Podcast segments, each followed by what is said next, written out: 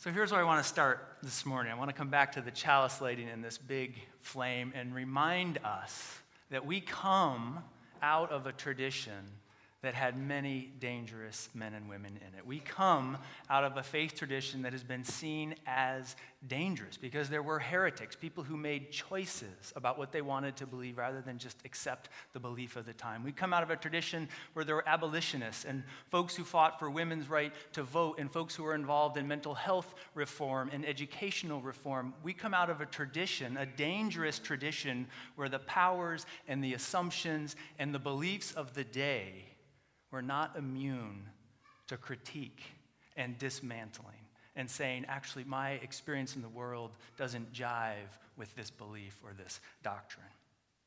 That's the tradition we come out of. And the question on my heart this morning is Are we a dangerous faith today?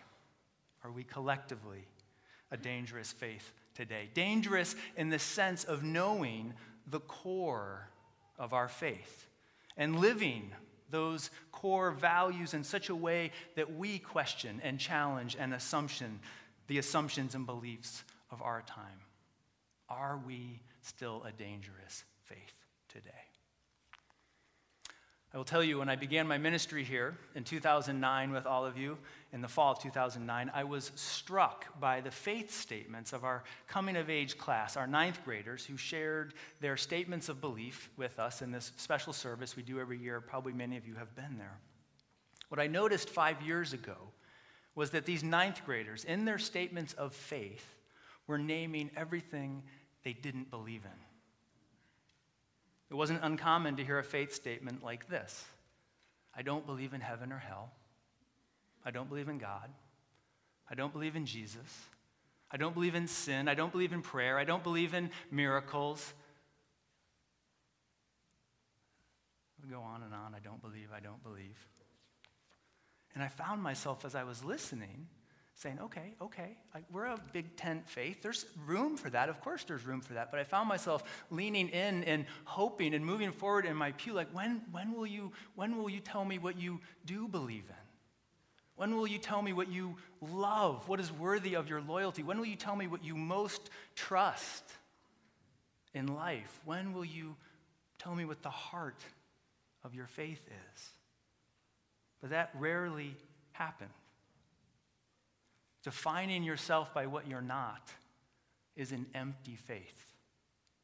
And it was clear to me in those moments five years ago that this was not a dangerous faith or an attractive faith necessarily, or a faith that would even retain people. And let me be really clear I don't blame our youth one bit for what they were saying. Not at all. You have to understand that in the 80s and the 90s and the aughts, there was a movement within Unitarian Universalism to let go of religious language. And as a result, many of us began to define ourselves by what we weren't. We knew we weren't that. We knew we weren't that. We knew we weren't that. The Reverend Bill Sinkford said it best about this letting go, this jettisoning, jettisoning of religious language. He said, We Unitarian Universalists have thrown out so much traditional religious language that a lot of us have lost the vocabulary we may need to express our faith. I don't blame our youth for their statements of belief. They were simply picking up the threads that were in our religious culture. But embers of a dangerous faith were still alive here. Embers were still glowing. It's hard to kill a dangerous faith. And over the years I've been here, thanks to Reverend Ruth McKenzie and Lauren Wyeth and our coming of age mentors, our youth and us have deepened our understanding of the core, the heart of our faith. And the ninth grade statements of belief have changed. If you've heard them the last couple of years, you know they are powerful and dynamic and affirmative. Youth now say things like this I believe that love is what saves me, saves us. They'll say things like heaven and hell are states of mind and conditions here on earth, and our work as religious people is to create a little bit more heaven, if we can, on earth. I hear youth saying things like, I believe in something larger than myself. I don't know if it's God or creation or the cosmos, but I'm a part of something bigger than just myself. I hear things like, I believe that the human family and creation is deeply interconnected and interrelated, and that racism and all the other ways we divide the human family, that is an affront to the underlying unity of creation.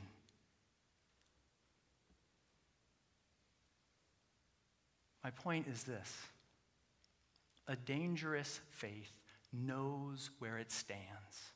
A dangerous faith has a center and it has room for many voices and beliefs around it. We don't have to think alike to love alike, but we have to know where we stand. An empty or hollow faith defines itself by what it isn't. And without a religious center, it is easy, friends. I know this, you know this. It is easy to let our own self move into the center, to let the ego and the needs of the ego become that which we worship. We can make an idol of the self. A few years ago, I read Rick Warren's book, The Purpose Driven Life. I'm sure most of you have heard of that, right? It's sold like a bajillion, jillion copies. I mean, like 50 million copies or something. So he was obviously speaking something to a bunch of people. I don't agree with him theologically, but Rick Warren uh, said something that spoke to some people. He's the lead pastor of the Saddleback Church in California. It's a mega church, like 25,000 members. And theologically, Rick Warren and I are on very different ends of the, of the spectrum. But there was something about the opening line of that book that grabbed me when I cracked it open. I mean, I like to see what other pastors are reading and writing about church life, so if there's pieces we can use in our life, I can do that. So I opened the book up, and the open, opening line in this book, first sentence, first chapter, it's not about you. right? It's not about you. It's not about you or what you want. It's not about your dreams and happiness alone. As Rick Warren says, contrary to what many popular books and movies and self help books and seminars will tell you, you won't discover your life's meaning by only looking within yourself. You must discover your larger purpose, and this is Rick Warren's language. You must discover your larger purpose, which is God's purpose. That's his claim. Putting aside Rick Warren's theology for a minute, which includes the claim that the Bible was written without error, right? Like, I don't agree with Rick Warren on that point. I think it was written by human beings, and there's all kinds of mistakes in the Bible. I was struck by the opening line of his book. It's not about you. Because if you imagine a circle, and I'm in the center of the circle, Justin, and many of us are in the center of the circle, right? That line, it's not about you, de-centers us. It took me out of the center of the circle. It allowed for there to be room for something else, something bigger, something more worthy of my loyalty than just my own needs and ego in the center of the circle. It decentered me. In reading that, it reminded me that when we lose our religious vocabulary, or when we become unclear about what the center of our faith is, then we become the center. And it does become all about us what we want, what we need, what we feel would be good for us, or our particular wants that day. And friends, the danger there is that's exactly what our culture wants us to do. That's what the consumer culture, this culture that says it's not enough for you, it's not enough for those needs you have. That is the culture that puts us in the center. That is the culture that is destroying and desecrating our planet. So that passage, it's not about you, pulls me out of the center. And it reminded me, when I read that, it reminded me of this experience. This is one of the experiences that shaped me as a minister. When I used to serve at All Souls Unitarian Church in Tulsa, Oklahoma. This is where Bishop Carlton Pearson preaches regularly. Some of you were here two weeks ago when you heard him here. When I was there, every Sunday in the worship service, one of the worship leaders would say these lines. It was a part of the liturgy every single Sunday. They would say, This is indeed a day which God has made. Let us then rejoice in it and be glad. And let us give thanks for our many blessings. Let us give thanks for the capacity to see, feel, hear, and understand. let us especially give thanks for the ties of love which bind us together, giving dignity, meaning, worth, and joy to all of our days. We would say that every single Sunday. Some of you may recognize that as a riff on the 118th Psalm. I loved it, but I was uncomfortable with it. And I remember saying to the worship team early on in my time there, we sat down, we were doing some worship planning. I said, I don't know if I like this, saying that. What do we mean when we say this is indeed a day which God has made? I'm not even sure I believe that. And the senior minister, who's a good friend of mine, a good friend now and then, he said to me, he was sat down, he said, That's okay. But here's why we say that, Justin. Here's why we say that every single Sunday because you, Justin, did not make the day. and, and he meant me and every other person in that congregation, right? You didn't make the day. You didn't, I didn't make the day. I didn't create the earth or the heavens or the oceans or the mountains or the creatures around us, he said in this conversation. He was very pastoral in this conversation. He said to me, You didn't create the air we breathe or the thunderclouds that bring rain. You didn't even create yourself. You didn't have anything at all to do with the miracle of your existence. So we say every Sunday, This is indeed a day which God has made to remind ourselves it's not about us. We didn't make the day. It is a gift that we had nothing to do with. And our response, he said, our response should be gratitude and an unstoppable desire to give back. That has stuck with me. I didn't make the day. You didn't make the day. It's not about me, it's not about you or us, and it never has been. It's about waking up to the miracle of being and responding to that miracle with the deepest love possible.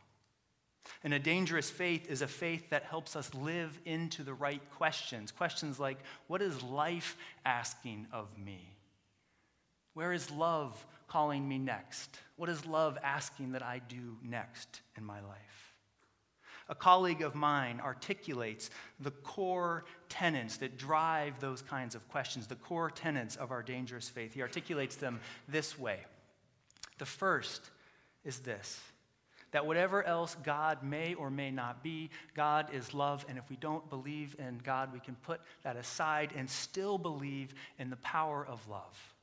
We can believe that love is bigger than us and holds us. We can have an all embracing love at the center of our lives. That's the first tenet. The second is that no one person or tradition holds all of the truth. Each of us and every tradition has a piece of the truth. Third, all people, all people are somehow sacred. Whether we call that inner divinity or simply human dignity, inner divinity or simply human dignity, excuse me, we say that all people are somehow sacred. Black lives matter, native lives matter, immigrant lives matter, all lives matter. And then, fourth, we all share a common destiny. This is radical when you let this one in. All of these. We all share a common destiny. We're all on the same spaceship, planet Earth. That's a theological claim. We are in this, fundamentally in this together. There's not some people that are going to be saved or have it better. Like what happens to us and the planet happens to us and the planet. We all share a common destiny. Those four tenets, if we embrace them, are the heart of this dangerous faith. God is love. We each hold a piece of the truth. I was going to have a little puzzle piece up here as a visual. Like, we each have a piece of the truth in this, like, bajillion sized piece puzzle. We each have a piece of the truth. Everyone is sacred. We're in this together. And I will tell you, in the past few years, I've heard our ninth graders in their faith statements in unique and beautiful ways begin to offer their take on those tenets. Truly living those tenets, letting them shine and burn brightly through us in public, with our families, with strangers, with friends, with colleagues. That is a dangerous faith. And as your senior minister, I want to do everything we can possibly do in our power to remove barriers that prevent us from being the most dangerous faith that we can be. So, friends, there is one big barrier in the way we've identified this year, and it is our religious education fees. We've had a task force working this past year exploring the dynamics around charging fees for religious education. This fee was in place before I started my ministry here. It's been in place for some time, and it covers a fraction of the costs in our religious education program. It covers some curriculum and snacks and materials. It brings in about $40,000 a year. What this task force has learned is that even though we offer scholarships to families who can't pay these fees, religious education fees turn some families away from our program. We've also learned how uncomfortable it is to say to families who are visiting, families who are drawn to this faith, to say to them, you'll need to pay a fee for uh, the program if you want to have your kids in the program. And many have paid that fee, but we know for some of you it's left a sour taste in your mouth. The task force noted, and hear this, church, the task force noted that we don't charge adults, all right, a separate fee for the hymnals and the candles and the music and everything that goes into making Sunday morning worship happen. We don't charge a Sunday morning worship fee. If we started charging a Sunday morning worship fee, I imagine I would preach to a bunch of empty pews every single Sunday. Instead, we ask everyone to make the most generous gift they can make to support Sunday morning worship and all of the ministry we do here. What's true is that religious education, the forming and the shaping of our children and youth, it is one of the core ministries that we do here. And this working group was clear, and I agree with them. It is morally and spiritually untenable to continue to charge religious education fees. Many faith communities long to have families with children coming to their church. They would kill to have families coming to their church. And it is crazy for us to do anything that would turn those families away. That is a barrier, a barrier that prevents us from being the most vibrant and dangerous faith we can be. And I suspect some of you may be wondering this morning well, will this bring in too many people? Will I still have my spot for my kids in religious education? And it's true, this may change everything. There may be a bunch of other families that come into this program, and this is where the church asks us to live as though it isn't all about us. It's about living in deep alignment with our values. And frankly, I would rather have overcrowding problems than charge people for religious education.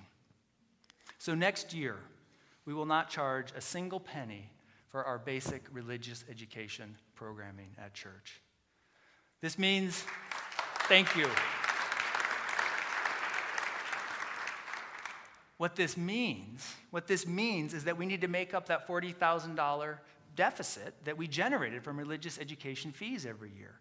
And the simple math of this is, is if every couple or person who makes a pledge made a financial pledge that was increased by $100 or $150 or $200, we would more than make up that difference and RE fees would be eliminated in a heartbeat. We're doing this. We're aligning our values and our actions because the task of faith formation for our children belongs to all of us. This is what a dangerous faith looks like. We align our values with our actions. We speak about what we believe in and love in and long for. And your financial pledge supports this dangerous faith and helps us eliminate those fees.